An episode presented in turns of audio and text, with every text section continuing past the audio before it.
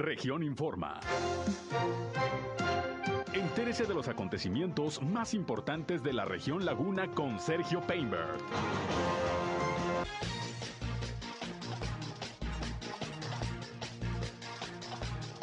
Se presentan más aspirantes a la gubernatura del estado de Durango. Siguen incentivos en el mes de diciembre para el pago de contribuciones estatales en Coahuila. Presentan actividades turísticas hoy en Torreón para la ciudad de Durango. 80% de los traileros en Coahuila circulan en estado inconveniente. Tenemos los detalles. Esto es algo de lo más importante, de lo más relevante que le tengo de noticias, de información aquí en esta segunda emisión de Región Informa. Gracias por su compañía, gracias como siempre por estar con nosotros aquí en este espacio a través de la señal del 103.5 de frecuencia modulada Región Radio, una estación más del grupo Región, la Radio Grande de Coahuila. Yo soy Sergio Peinbert, usted ya me conoce, acompáñenos, quédense con nosotros en este martes ya 7 de diciembre del año 2021. Vamos a la información el clima.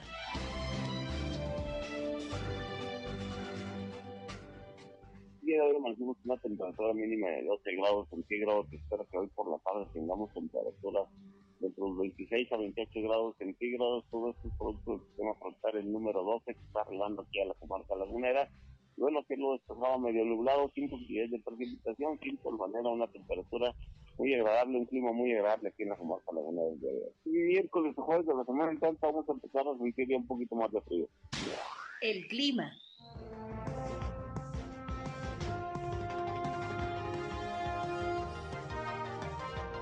Bien, gracias como todos los días a José Abad Calderón, previsor del tiempo de la Comisión Nacional del Agua, que nos da el detalle de cómo andamos en el clima con las temperaturas, ya escucharon ustedes, pues agradable, agradable el día, un poquito más fresca, un poquito más fresca la mañana este martes, pero pues temperaturas bastante agradables, calorcito, pero no extremo, se siente todavía en esta temporada otoñal aquí en, en la comarca lagunera. Vamos a ver cómo viene el invierno, pero al parecer pues no, no va a ser mucho frío, salvo eh, algunos días que habrá frentes, pero van a estar contados según lo que hasta ahorita está previendo el servicio meteorológico. Esperemos que así sea, ya lo estaremos informando. Gracias como siempre por su atención, por estar con nosotros aquí en este espacio. Les recuerdo que no solamente queremos que nos escuchen, sino también que entren en contacto con nosotros. Yo les eh, recuerdo que además de escucharnos, queremos que participen en este espacio y sobre todo si tienen por ahí algún reporte, hay algún problema en su comunidad, en su calle, en su colonia, en su ejido, requiere la atención de alguna autoridad, pues en este espacio queremos contribuir a que estos problemas de su comunidad se solucionen. Y para tal efecto ponemos a su disposición nuestros puntos de contacto. Ya saben, nuestra línea telefónica 871-713-8867, 871-713-8867. Ahí estamos a sus órdenes para que entren en contacto con nosotros a través de WhatsApp o llámenos, con mucho gusto les atendemos. Estamos también en redes sociales y medios digitales. Nos encuentran en la página de Facebook y de Instagram, región 103.5 Laguna. Ahí estamos como siempre con eh, contenidos que espero resulten de su interés. Gracias a quienes ya nos siguen a través de Facebook Live. Ya estamos transmitiendo en vivo y en directo desde nuestra cabina de radio. Un saludo a quienes eh, por esta red social nos siguen. Y ya saben que yo estoy en Sergio Peinber Noticias, en Facebook, en Twitter, en YouTube, en Instagram y en sergiopeinber.com, mi portal web de información que les invito a visitar. Por ahí también están nuestros enlaces para que nos escuchen en nuestras transmisiones de radio. Así que acompáñenos, quédense con nosotros. Vámonos, vámonos a la información.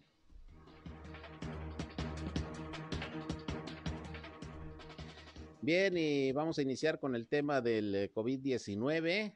Hay información al respecto. Para empezar, pues eh, como se los había informado, hoy arrancó en Gómez Palacio una jornada de aplicación de vacunas para los que están rezagados en cuanto a la segunda dosis, en este caso de Pfizer, durante este día y mañana, ahí en la Facultad de Ciencias de la Salud de la Universidad Juárez del Estado de Durango, se va a estar vacunando a quienes estén eh, pues pendientes de recibir su dosis de, de, Pfizer. La aplicación de la segunda dosis inició la jornada con 20 minutos de retraso, realmente no fue mucho tiempo, a las 9 con 22 prácticamente inició ya la aplicación de las vacunas y según Enrique Olivo, coordinador de la Brigada Correcaminos, estima que son alrededor de 500 personas las que se quedaron pendientes de atender en noviembre con la aplicación de la segunda dosis, por eso pues realmente nada más van a ser dos días los que se va a estar aplicando en Gómez Palacio, la vacuna para los rezagados de 18 años en adelante, que les falte la segunda dosis, en este caso de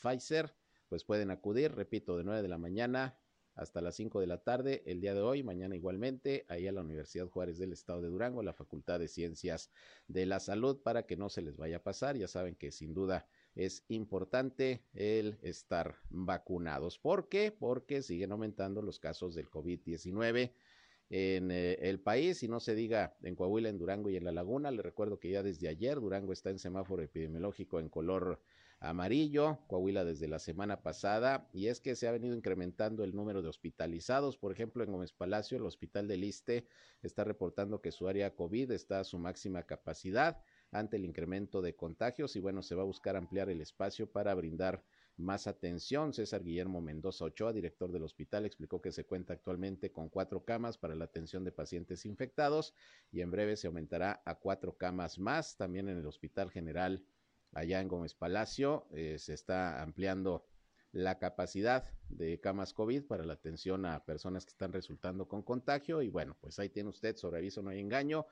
Están aumentando los contagios, la hospitalización y bueno, pues hay que tener cuidado, seguir observando los protocolos, vacunarse, quien todavía esté pendiente de vacunarse. Y bueno, hay que recordar que ya a partir de hoy, a nivel nacional, eh, claro, en algunos estados en principio de la República Mexicana comenzó la aplicación de el refuerzo de vacuna para los adultos de 60 años en adelante. Hoy lo anunció el propio presidente López Obrador, que se vacunó, de hecho, esta mañana ahí en la conferencia de prensa mañanera. No va a ser necesario que se registre, nada más con llevar su credencial de lector. Eh, tenga más de 60 años, le van a vacunar, le van a aplicar su vacuna de refuerzo. Vamos a esperar cuándo se da esta fase aquí en la comarca lagunera de Coahuila de Durango. Les vamos a estar informando, pero ya se estará aplicando el refuerzo para los adultos mayores de 60 años. Que por cierto, otro dato, se va a aplicar AstraZeneca en este refuerzo y según dijo el subsecretario Hugo López Gatel esta mañana, no importa que le hayan puesto usted otra vacuna le van a poner AstraZeneca y no va a haber ningún problema. Es la vacuna de refuerzo que se va a estar aplicando por lo pronto a las personas de la tercera edad. Así las cosas con el COVID-19. Más adelante le tengo los reportes de las autoridades sanitarias de Coahuila y Durango sobre los casos del COVID el día de hoy. En unos momentos le tendré esa información. Antes, eh, pues déjeme decirle que esta mañana ya en Gómez Palacio eh, ofreció una rueda de prensa la ingeniero Azucena Triana Martínez. Ella es eh, priista, es aspirante a la gubernatura del estado de Durango por la alianza PRI-PAN-PRD y bueno, pues vino a tener un encuentro con los medios de comunicación para presentarse y bueno, hablar de sus aspiraciones y la tengo en la línea telefónica y le agradezco mucho el contacto aquí a través de Región Informa. Eh, ¿Qué tal Azucena? ¿Cómo está? Muy, muy buenas tardes. Muy buenas tardes, eh, muy buenas tardes a usted y a todos los radioescuchas de su programa, que bueno, este tiene una cobertura muy amplia. Y pues efectivamente estuve aquí en la mañana haciendo una rueda de prensa en Gómez Palacio, pues dando a conocer mis aspiraciones al gobierno del Estado de Durango. Así es, Azucena. Claro, Azucena, usted, como lo comentó por la mañana, es priista, tiene muchos años de militancia y ahora pues busca ser tomada en cuenta como posible candidata a la gubernatura por esta alianza que ya prácticamente está conformando, PRI-PAN-PRD. Platícanos en principio quién es Azucena Triana, cuál es su experiencia, eh, tanto política como de gobierno, que sabemos pues tiene una trayectoria ya amplia. Sí, bueno, Azucena Triana Martínez se presenta a esta contienda electoral con las aspiraciones de ser gobernadora del estado de Durango porque soy la persona que tiene una formación más completa, más amplia de todos los eh, contendientes. Eh, tengo una formación y una experiencia en el sector privado. En el sector público federal he ocupado cargos importantes en distintas instancias como LICONSA, Fidelis, la Secretaría de Comunicaciones y Transportes, en la Comisión Nacional del Deporte, etcétera, etcétera. Así como también en el gobierno del Estado, pues he sido representante del gobierno del Estado en la Ciudad de México, he sido diputada local, he sido dirigente estatal del Movimiento Nacional de la Juventud Revolucionaria y en el sector privado pues he estado trabajando para empresas internacionales a través de mi propia empresa que es el Centro de Estudios en Desarrollo, con grupos como la línea, como eh, la empresa eh, cuarta más grande en China y la número uno a nivel mundial en infraestructura. Y esto me ha permitido eh, conocer y tener una experiencia amplia. Esa experiencia pues la pongo a la disposición de Durango. Sobre todo es importante que llegue gente con experiencia, que llegue gente con trayectoria, que llegue gente con ideas y sobre todo también que se dedique a servir a Durango. Se nos ha olvidado mucho a los políticos eh, servir y creo que la principal tarea de un político es servir a los ciudadanos, servir a su pueblo para que su pueblo esté y tenga mejores condiciones de vida. Tengo entendido que usted eh, es eh, la diputada local más joven que en su momento ha tenido Durango, ¿verdad? Así es, yo he sido la diputada local más joven en la historia de Durango hasta la fecha. Fui diputada en 1980 a 1983 y bueno, este, además de haber sido diputada, pues fui cuatro veces presidenta de la mesa directiva del Congreso del Estado. Entonces, es una experiencia que tengo tanto en el sector legislativo, como en el político, como en el empresarial, como en la función pública federal y la función pública estatal. Y son 45 años de trayectoria en el cual no he chapulineado, he, he sido fiel a mis principios, he sido fiel a mis principios y leal, porque lo más importante no son los puestos, no son los cargos, es los resultados que uno pueda dar en las diferentes actividades que uno tenga. Y también porque me siento una persona capaz de trabajar en cualquier espacio como lo he hecho y sobre todo los resultados que da. Y Tanoa Chapulineado que ha trabajado en el gobierno de José Rosa Saizpuro, que es un gobierno panista, y usted siguió con la militancia del PRI.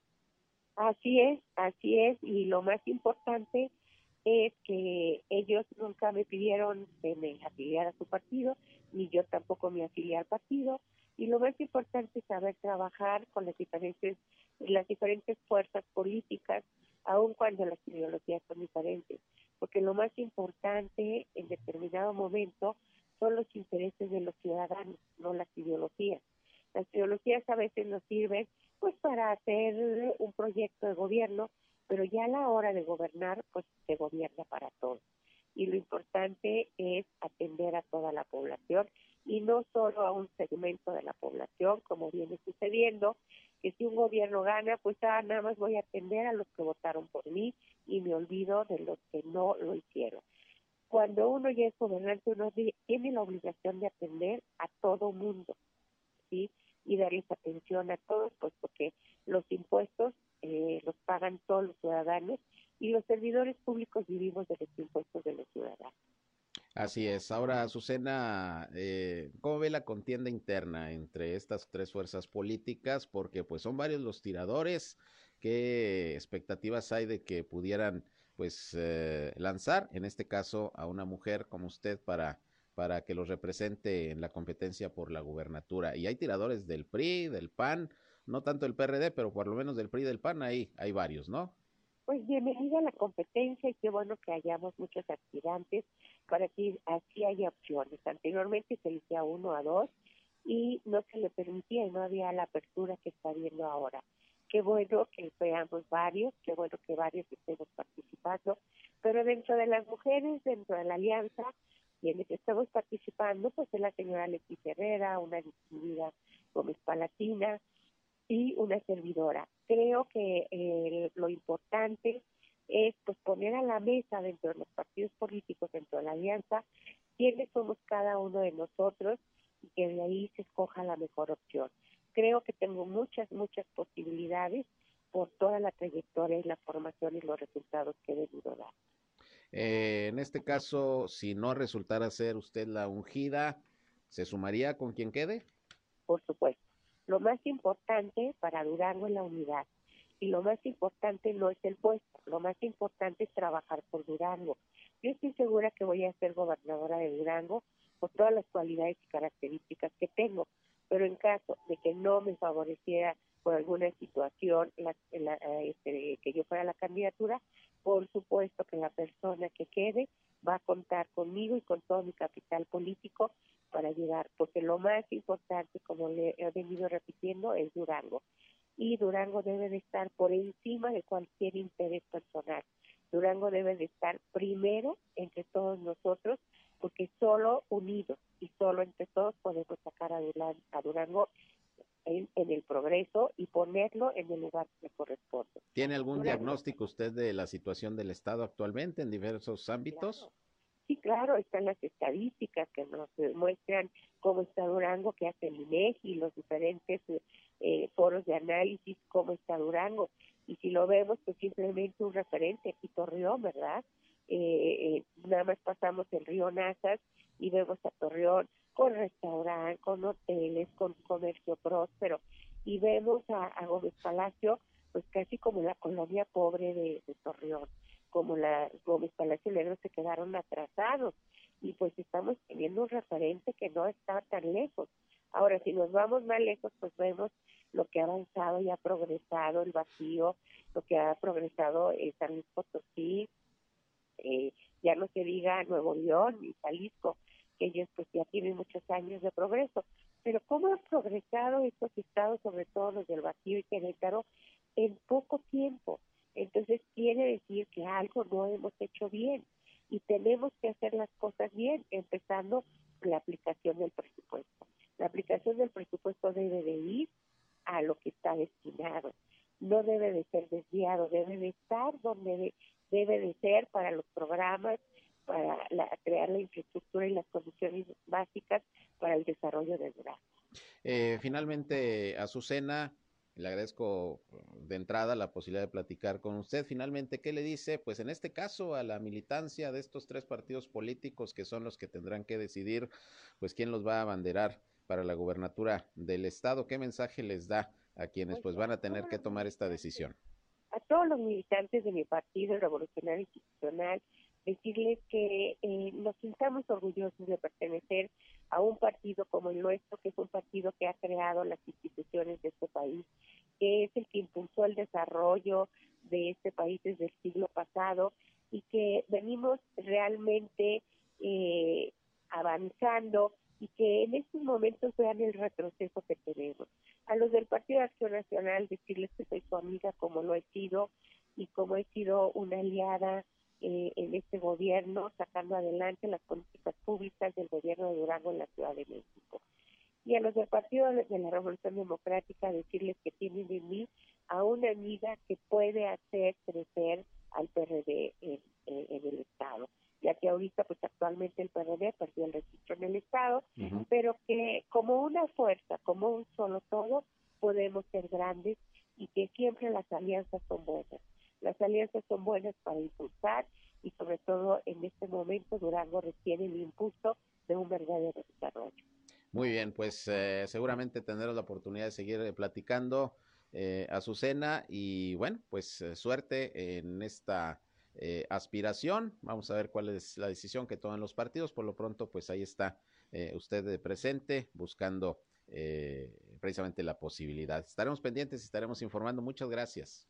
Muchísimas gracias, Sergio. Muchísimas gracias a todos los radioescuchas. Al contrario, gracias. Buenas tardes. Buenas tardes. Azucena Triana Martínez, ya la escuchó usted, aspira a ser candidata al gobierno de Durango por la alianza PRI-PAN-PRD. Ella es priista, ha trabajado en el gobierno de José Rosa Saizpuro y bueno, pues ahí está en la competencia que se está poniendo cada vez más calientita, ya con eh, eh, fechas muy próximas para lo que serán las decisiones de los partidos sobre los candidatos y candidatas. Vámonos a una pausa y regresamos. Son ya las 13 eh, horas con 22 minutos. Región Informa. Ya volvemos. Al aire, región 103.5. Continuamos en región Informa. Bien, regresamos, vámonos con más información. Ya esta mañana también hubo una rueda de prensa aquí en la ciudad de Torreón que fue encabezada por la subsecretaria de Turismo del gobierno de Durango, Elvira Silerio, sobre un evento pues navideño que se va a desarrollar allá en la capital del estado y bueno, se vino a hacer la invitación a toda la gente de La Laguna. ¿Qué tal, subsecretaria? Muy buenas tardes. Hola, muy buenas tardes. Un saludo a ti y a todo tu auditorio que nos escucha esta tarde. Un gusto estar acá por la zona lagunera en Coahuila, en Torreón y pues invitarlos a Durango al Festival Navideño que tendrá más de 40 actividades en las cuales estamos resaltando las tradiciones mexicanas de celebrarse la Navidad y pues eh, va a haber una amplia oferta de, de opciones para realizar en nuestro bello estado de Durango. Muy bien, ¿cuáles son algunas de estas actividades? Pues tendremos desde el tradicional desfile navideño, el alumbrado que está espectacular en la capital, muestras gastronómicas, incluyéndose el segundo festival del tamal y el atole, que se llevará a cabo el 17 de diciembre, así como también pues un espectáculo de drones en el Parque Guadiana, el nacimiento gigante ahí en el mismo parque y bueno, Bazar es una rueda de la fortuna monumental que estará en la Plaza Cuarto Centenario y también un carrusel, todo siempre cuidando las medidas de seguridad para proteger la salud de quienes nos visitan y de los mismos durangueses. ¿A partir de cuándo, subsecretaria? Pues las actividades van a empezar desde el día 11, pero con, concluirán hasta el día 6 de enero con una rosca de reyes gigante y pues la verdad es que estamos muy contentos de todas estas actividades, este segundo año que llevamos a cabo este festival en coordinación con el municipio de Durango.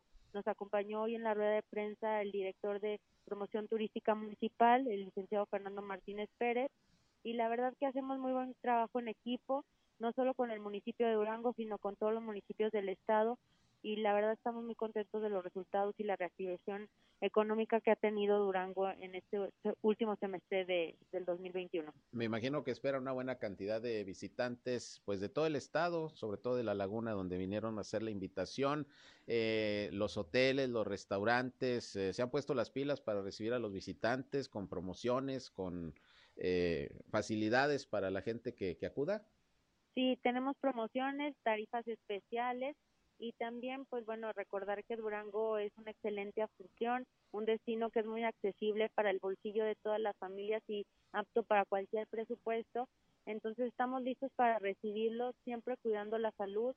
Estamos conscientes de que estamos frente a una nueva variante de esta pandemia que nos ha traído muchas consecuencias en materia económica y de salud en los últimos años y medio pero eh, queremos seguir haciendo la promoción de una manera responsable y apoyando a las familias duranguense y teniendo opciones para quienes nos visitan.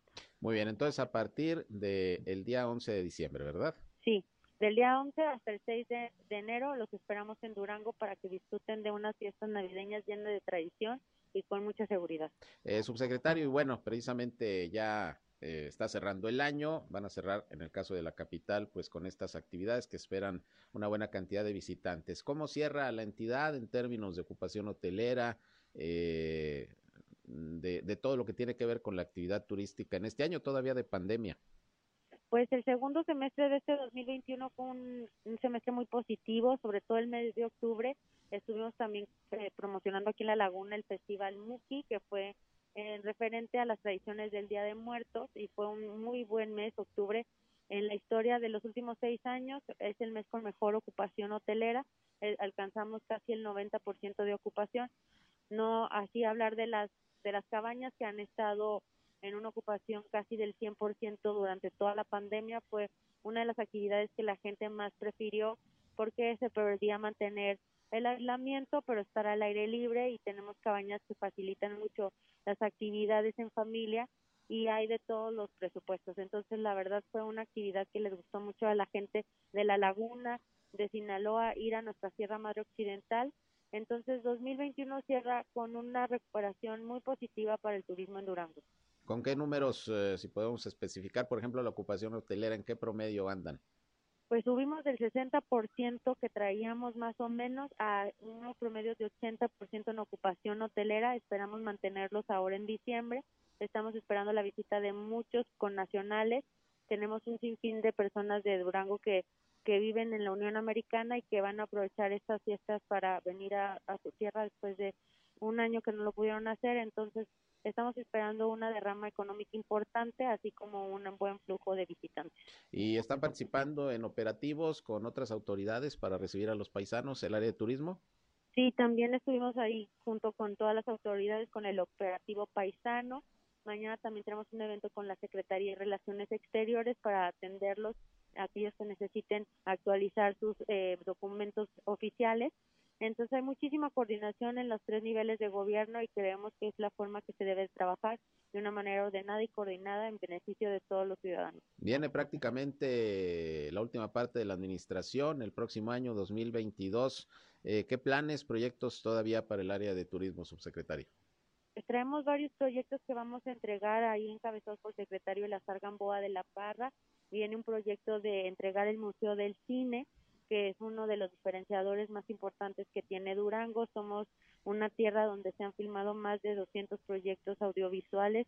Estamos celebrando 67 años de que se filmó la primera película Pluma Blanca y se va a conmemorar con la, la, la conclusión o la elaboración de ese cine del Museo del Cine. También estamos haciendo un Museo del Alacrán en el Palacio de Zambrano y otros proyectos que esperamos concluir previo al, al fin de la administración en septiembre de 2022. Muy bien, pues ya estaremos platicando al respecto. ¿Algo que agregar, subsecretaria?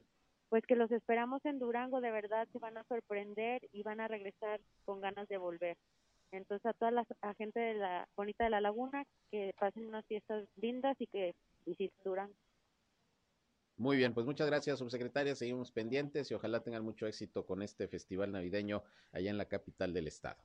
Muchas gracias, linda tarde y los esperamos en Durango. Claro que sí, gracias. Gracias, buenas tardes. Elvira Silerio, subsecretaria de Promoción Turística del Gobierno de Durango, pues estas actividades allá en la capital del estado y bueno, pues así van cerrando los números en eh, la entidad, sobre todo de ocupación hotelera, me llama la atención, entre 60 hasta el 80% esperan cerrar en promedio, una buena recuperación, de hecho, números un poquito más arriba que los que está presentando Coahuila en términos de ocupación eh, hotelera al cierre del año, que anda por ahí del 50 y 55%, pero bueno, pues se va recuperando el tema turístico luego de que es uno de los más afectados este sector por el tema de la pandemia. Bien, vámonos a escuchar a Javier Díaz, él es el administrador fiscal del estado de Coahuila, porque en este cierre del año, pues todavía se sigue haciendo la invitación a los ciudadanos a que eh, paguen sus contribuciones, los rezagos, los retrasos que traigan, derechos vehiculares, en fin, pues con algunos incentivos y con facilidades. Vamos a escuchar lo que dijo Javier Díaz sobre esta invitación a ponerse al corriente en diciembre hasta el 29 de diciembre tenemos una campaña donde vas a poder prepagar, prepagar tu derecho de control vehicular 2022 a precio del 2021, más aparte vas a tener 50% de descuento en la nueva lámina, en las nuevas placas. Las placas ahorita eh, te cuestan 878 pesos a tener 50% sobre ese precio. En enero del 2022 las placas van a, van a tener el precio de un poco más de 900 pesos porque es los 878 más la inflación, lo que se está pues, eh, proyectando en la ley de Hacienda del 6.5. Todos sabemos que la inflación está arriba del 7. Lo que se proyectó para la ley de Hacienda del 2022 es en el 6.5. Entonces, la gente que va a pagar en enero sus placas les va a costar más de 900 pesos. Ahorita te va a costar menos de 450 pesos la placa que va a ser válida por tres años. Una placa que si lo ves de esta manera, pues te va a costar menos de 150 pesos por año, alrededor de 12 pesos por mes por los siguientes tres años. Entonces, de alguna otra manera es una muy buena promoción. Y con lo que te ahorras también en el control vehicular, estamos hablando que la gente se va a estar ahorrando alrededor de los 800 pesos ahorita pagando en diciembre en vez de pagar en enero. Hasta el día 29 de diciembre iniciamos esta campaña el, pasado viernes, el viernes 3 de diciembre y va a estar vigente hasta el 29 de diciembre.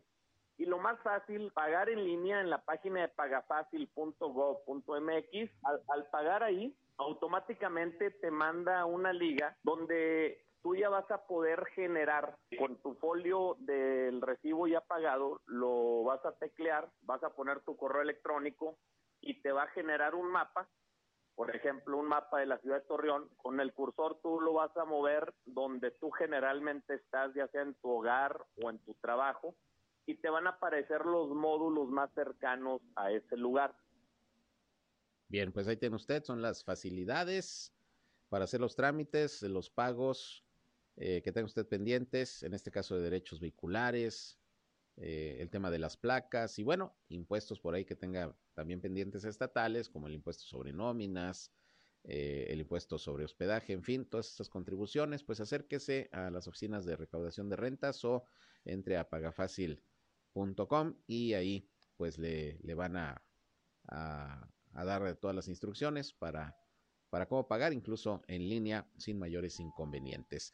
Eh, por otra parte, fíjese que ya se reunieron los integrantes del Consejo Estatal de Seguridad en materia de salud allá en Durango, en una reunión encabezada por el gobernador José Rosa Saispuro, como ya lo había anunciado, pues al pasar al semáforo amarillo, desde ayer lunes, pues se tenían que tomar algunas medidas, analizar cuál es la situación y bueno, establecer los mecanismos para eh, mantener la pandemia bajo control eh, ahorita que se han estado presentando pues más casos y que ha aumentado el nivel de hospitalización. Y bueno, pues entre otras eh, determinaciones, lo que sí se definió es que no se van a suspender las clases presenciales por el semáforo amarillo en el estado de Durango. Esta fue una de las conclusiones. Tampoco se van a reducir los aforos en los diferentes giros. Lo único que se está haciendo es exhortar a la población a mantener las medidas sanitarias para evitar que los contagios continúen en aumento el gobernador José Rosa Saizpuro, que se reunió de manera virtual con los integrantes de este Consejo de Salud, entre ellos los 39 alcaldes de la entidad.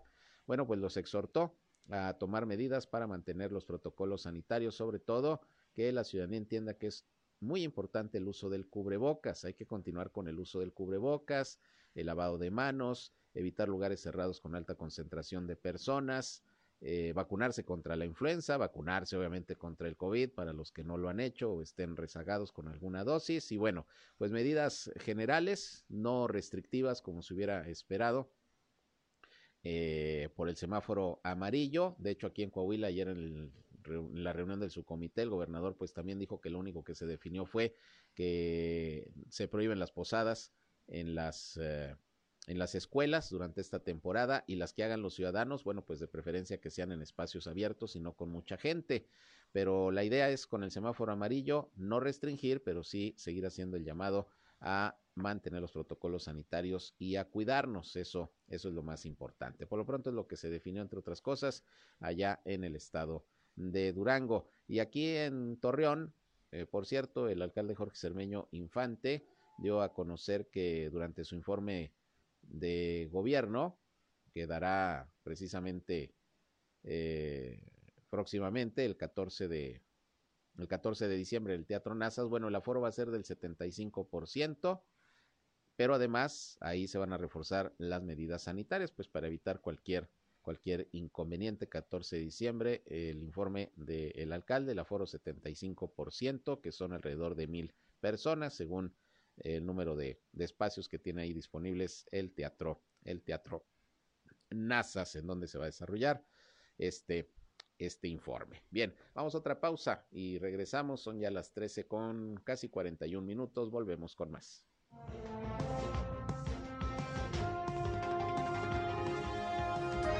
Región Informa. Ya volvemos. Somos Región Radio 103.5. Regresamos a Región Informa.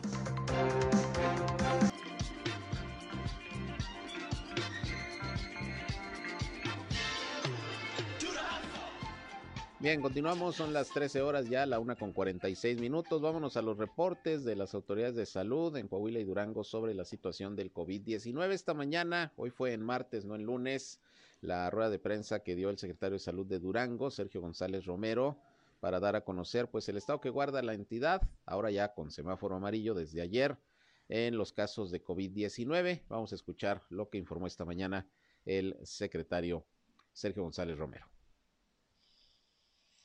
Suman 49.261 casos confirmados, pero los sospechosos siguen por arriba de 1.000 con 3.030 de funciones. Hoy confirmamos cinco casos nuevos y cinco defunciones, eh, de los cuales dos fueron mujeres y tres hombres en relación a los positivos nuevos, y de las defunciones dos mujeres y tres hombres. De los casos, eh, sigue predominando en el municipio de Gómez Palacio con tres y en Durango con dos. Las, muertes sucedieron en Gómez Palacio y Durango. Las barras horizontales vemos que Durango sigue a la cabeza con más de 26 mil, Gómez Palacio con más de casi 10 mil y por abajo de 2 mil eh, están los municipios de Lerdo, Pueblo Nuevo, Movilidad, Canatlán, Cuencamés, Santiago, San Dimas y Guadalupe Victoria. Bien, parte pues del reporte hoy del secretario de Salud de Durango sobre la situación del COVID-19. A partir de ayer, semáforo amarillo. Y bueno, ya le comentaba que una de las determinaciones del Consejo de Seguridad en materia de salud fue, pues, eh, simple y sencillamente exhortar a la población que se siga cuidando, exhortar a los alcaldes a que mantengan pues vigilancia sobre las medidas sanitarias, el respeto a los aforos que están establecidos para las diferentes actividades sociales, empresariales, públicas, económicas y pues ojalá, ojalá que así podamos sortear eh, esta andanada de casos que se ha venido dando en las últimas semanas, no de manera todavía muy preocupante, pero sí han venido aumentando los casos, eh, así como la hospitalización y el número de fallecimientos, que es lo que principalmente hay que evitar. Ese es el objetivo. Por lo pronto, eso en Durango. Vámonos con Coahuila, que ya nos llegó hace unos momentos el reporte diario también. Ya subieron los casos porque ayer se reportaron un poquito más de 30, pero generalmente los lunes vienen eh, las cifras más abajo por la cuestión del registro debido a que se atraviesa el fin de semana, pero ya hoy se reportan 202 nuevos casos positivos de COVID-19 en el estado de Coahuila incluyendo 10 defunciones también, no bajan las defunciones, siempre están entre 8, 10, 15 defunciones diarias. Eh, estas ocurrieron en Frontera, en Monclova, en Sabinas, en San Juan de Sabinas y también aquí en la ciudad de Torreón. Fueron dos mujeres y dos hombres quienes perdieron la vida por COVID-19. En Torreón nada más es lo que se está reportando. Ya con estos números está llegando la entidad a 101.041 casos positivos de virus SARS-CoV-2 y se incluyen aquí 7.657 decesos. Disminuyó el número de hospitalizados. Ayer eran eh, casi 170, hoy se reportan 155 entre casos sospechosos y confirmados de COVID-19. Esto repito en Coahuila, la mayoría de los pacientes son de Torreón, 70, hay 40 en Saltillo, 21 en Monclova, 10 en Piedras Negras, 9 en San Juan de Sabinas, tres en Acuña y dos en San Pedro. Esos son los hospitalizados. Vamos a ver cómo se presenta el reporte el día de mañana. Por lo pronto es la actualización al día de hoy por parte de la Secretaría de Salud del Estado de Coahuila. El exhorto, insistimos, pues es a continuar con los cuidados necesarios para que pues se pueda controlar esta ola de contagios que se ha venido dando en las últimas semanas aquí en Coahuila y también en Durango. Por otra parte, pues eh, todavía estamos, por lo menos aquí en la laguna, con un clima muy agradable. No ha hecho mucho frío, sin embargo, hay que recordar que se esperan por lo menos 56 frentes fríos que van a tener incidencia en Coahuila. Y precisamente de esto habló Francisco Martínez Ábalos, quien es el eh, titular de Protección Civil en el estado de Coahuila, quien hace un llamado a la población, bueno, pues a estar preparados, al igual de a las autoridades eh, municipales estar preparados por la llegada de bajas temperaturas en su momento, sobre todo con la preparación de los albergues que se deben de, tener previstos pues para salvaguardar a la gente, sobre todo en situación vulnerable, en situación de calle con las bajas temperaturas. Vamos a escuchar lo que dijo Francisco Martínez Ávila de Protección Civil del Estado de Coahuila. Dice la Comisión Nacional del Agua que pudieran presentarse hasta 56 frentes fríos. Ya acabamos, acaba de pasar el frente número 11 por, nuestra, por nuestro estado. Eh, deja para los próximos 24, 48 y 72 horas. Estos pronósticos indican que mejora un poquito el clima. ¿A qué me refiero que mejora un poquito? Observamos que las temperaturas se, mantendrán las mínimas por encima de 11 grados, 11 o mayor en la mínima, en estos días pasados, bueno, pues llegamos hasta 5 grados, lo cual ya amerita otros operativos. También se observa una baja de la humedad, no hay probabilidades de lluvia muy altas y que esto también nos favorece porque eh, los refugios temporales, aunque están activos, eh, muchos de ellos no será necesario abrirlos para trasladar personas vulnerables ahí. ¿Qué hacemos? Protección Civil del Estado. Al conjugarse esas dos pueden presentarse temperaturas más bajas, pero lo que hace Protección Civil del Estado es revisar los pronósticos para las siguientes 24, 48, 72 horas, que son los de mayor certeza, y con esos tomar medidas preventivas u operativos especiales. Bien, pues ahí tiene usted lo que dice Francisco Martínez Ábalos de Protección Civil del Estado. Unos 56 frentes fríos se esperan durante toda esta temporada, pues de finales de otoño y la invernal, que van a tener incidencia en el estado de Coahuila, donde está haciendo ya bastante frío allá en la región sureste por Saltillo. Generalmente se ocurre en esta temporada. Aquí en la laguna, pues todavía andamos con, con temperaturas bastante agradables. Sí, mañana, eh, mañanas más frescas, pero todavía con temperaturas bastante agradables. Bien, por otra parte, y regresando al tema del COVID-19, déjeme le comento que, bueno, hay la invitación que están haciendo las autoridades a cuidarnos, pero también, pues, eh, en un momento determinado, a, estar muy pendientes de las opciones que tenemos, pues, para poder eh, informarnos sobre cómo está la situación del COVID sobre todo si tuvimos la posibilidad de haber estado en contacto con algunas personas que dieran eh, positivo al contagio.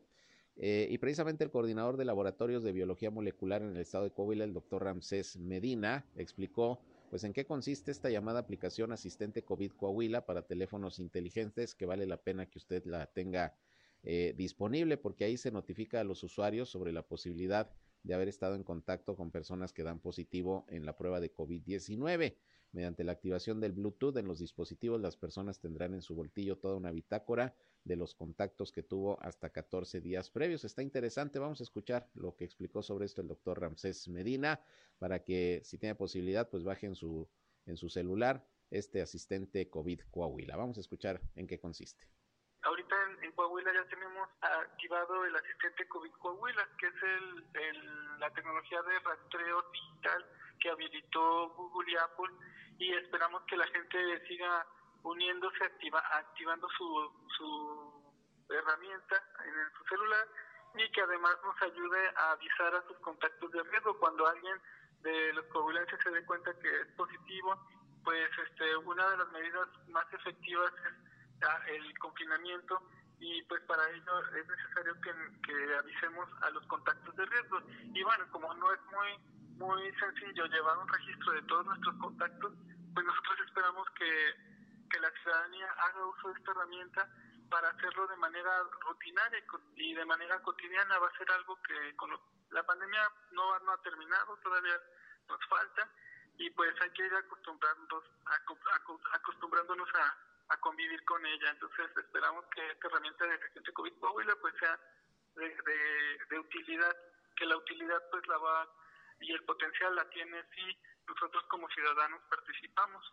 Eh, se activa, eh, funciona a través de Bluetooth y se activa buscando el apartado de notificaciones de exposición que está en la parte de configuración. El asistente COVID Coahuila no es una app, no es una aplicación como, como las demás, ya es un ya es una herramienta del sistema, entonces no hay que descargar nada, pero sí hay que hacer el trabajo de ir a configuración en el icono de del de engrane y buscar el apartado de exposición de notificaciones de exposición a COVID-19. En iOS está inmediatamente entrando en configuración, ahí viene, viene con el icono que es un círculo rojo y otros círculos alrededor. Y en el caso de Android, hay que ir primero al apartado de Google. Entonces uno entra en configuración, busca el icono de Google, entra y lo primero que va a aparecer es el apartado de notificaciones de exposición.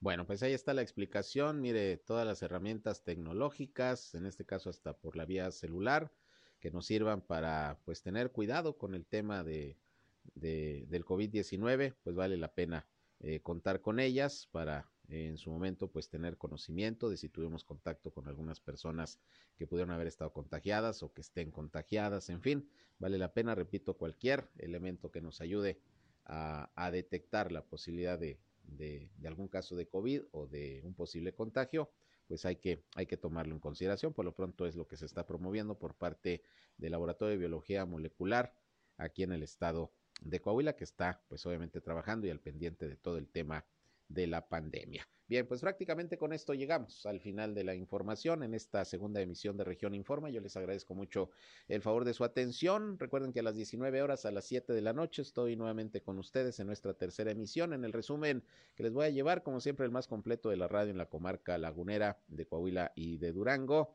aquí a través del 103.5 de frecuencia modulada Región Radio, una estación más del grupo Región, la Radio Grande de Coahuila. Gracias por su atención. Sigan con nosotros aquí en eh, Región Radio. Enseguida mi compañero Reyham para que pues escuchen muy buena música y sigan pasando un buen día. Si van a comer también, buen provecho y a las 7 de la noche por aquí estamos nuevamente con ustedes. Buenas tardes. Esto fue Región Informa. Está al tanto de los acontecimientos más relevantes. Lo esperamos en la próxima emisión.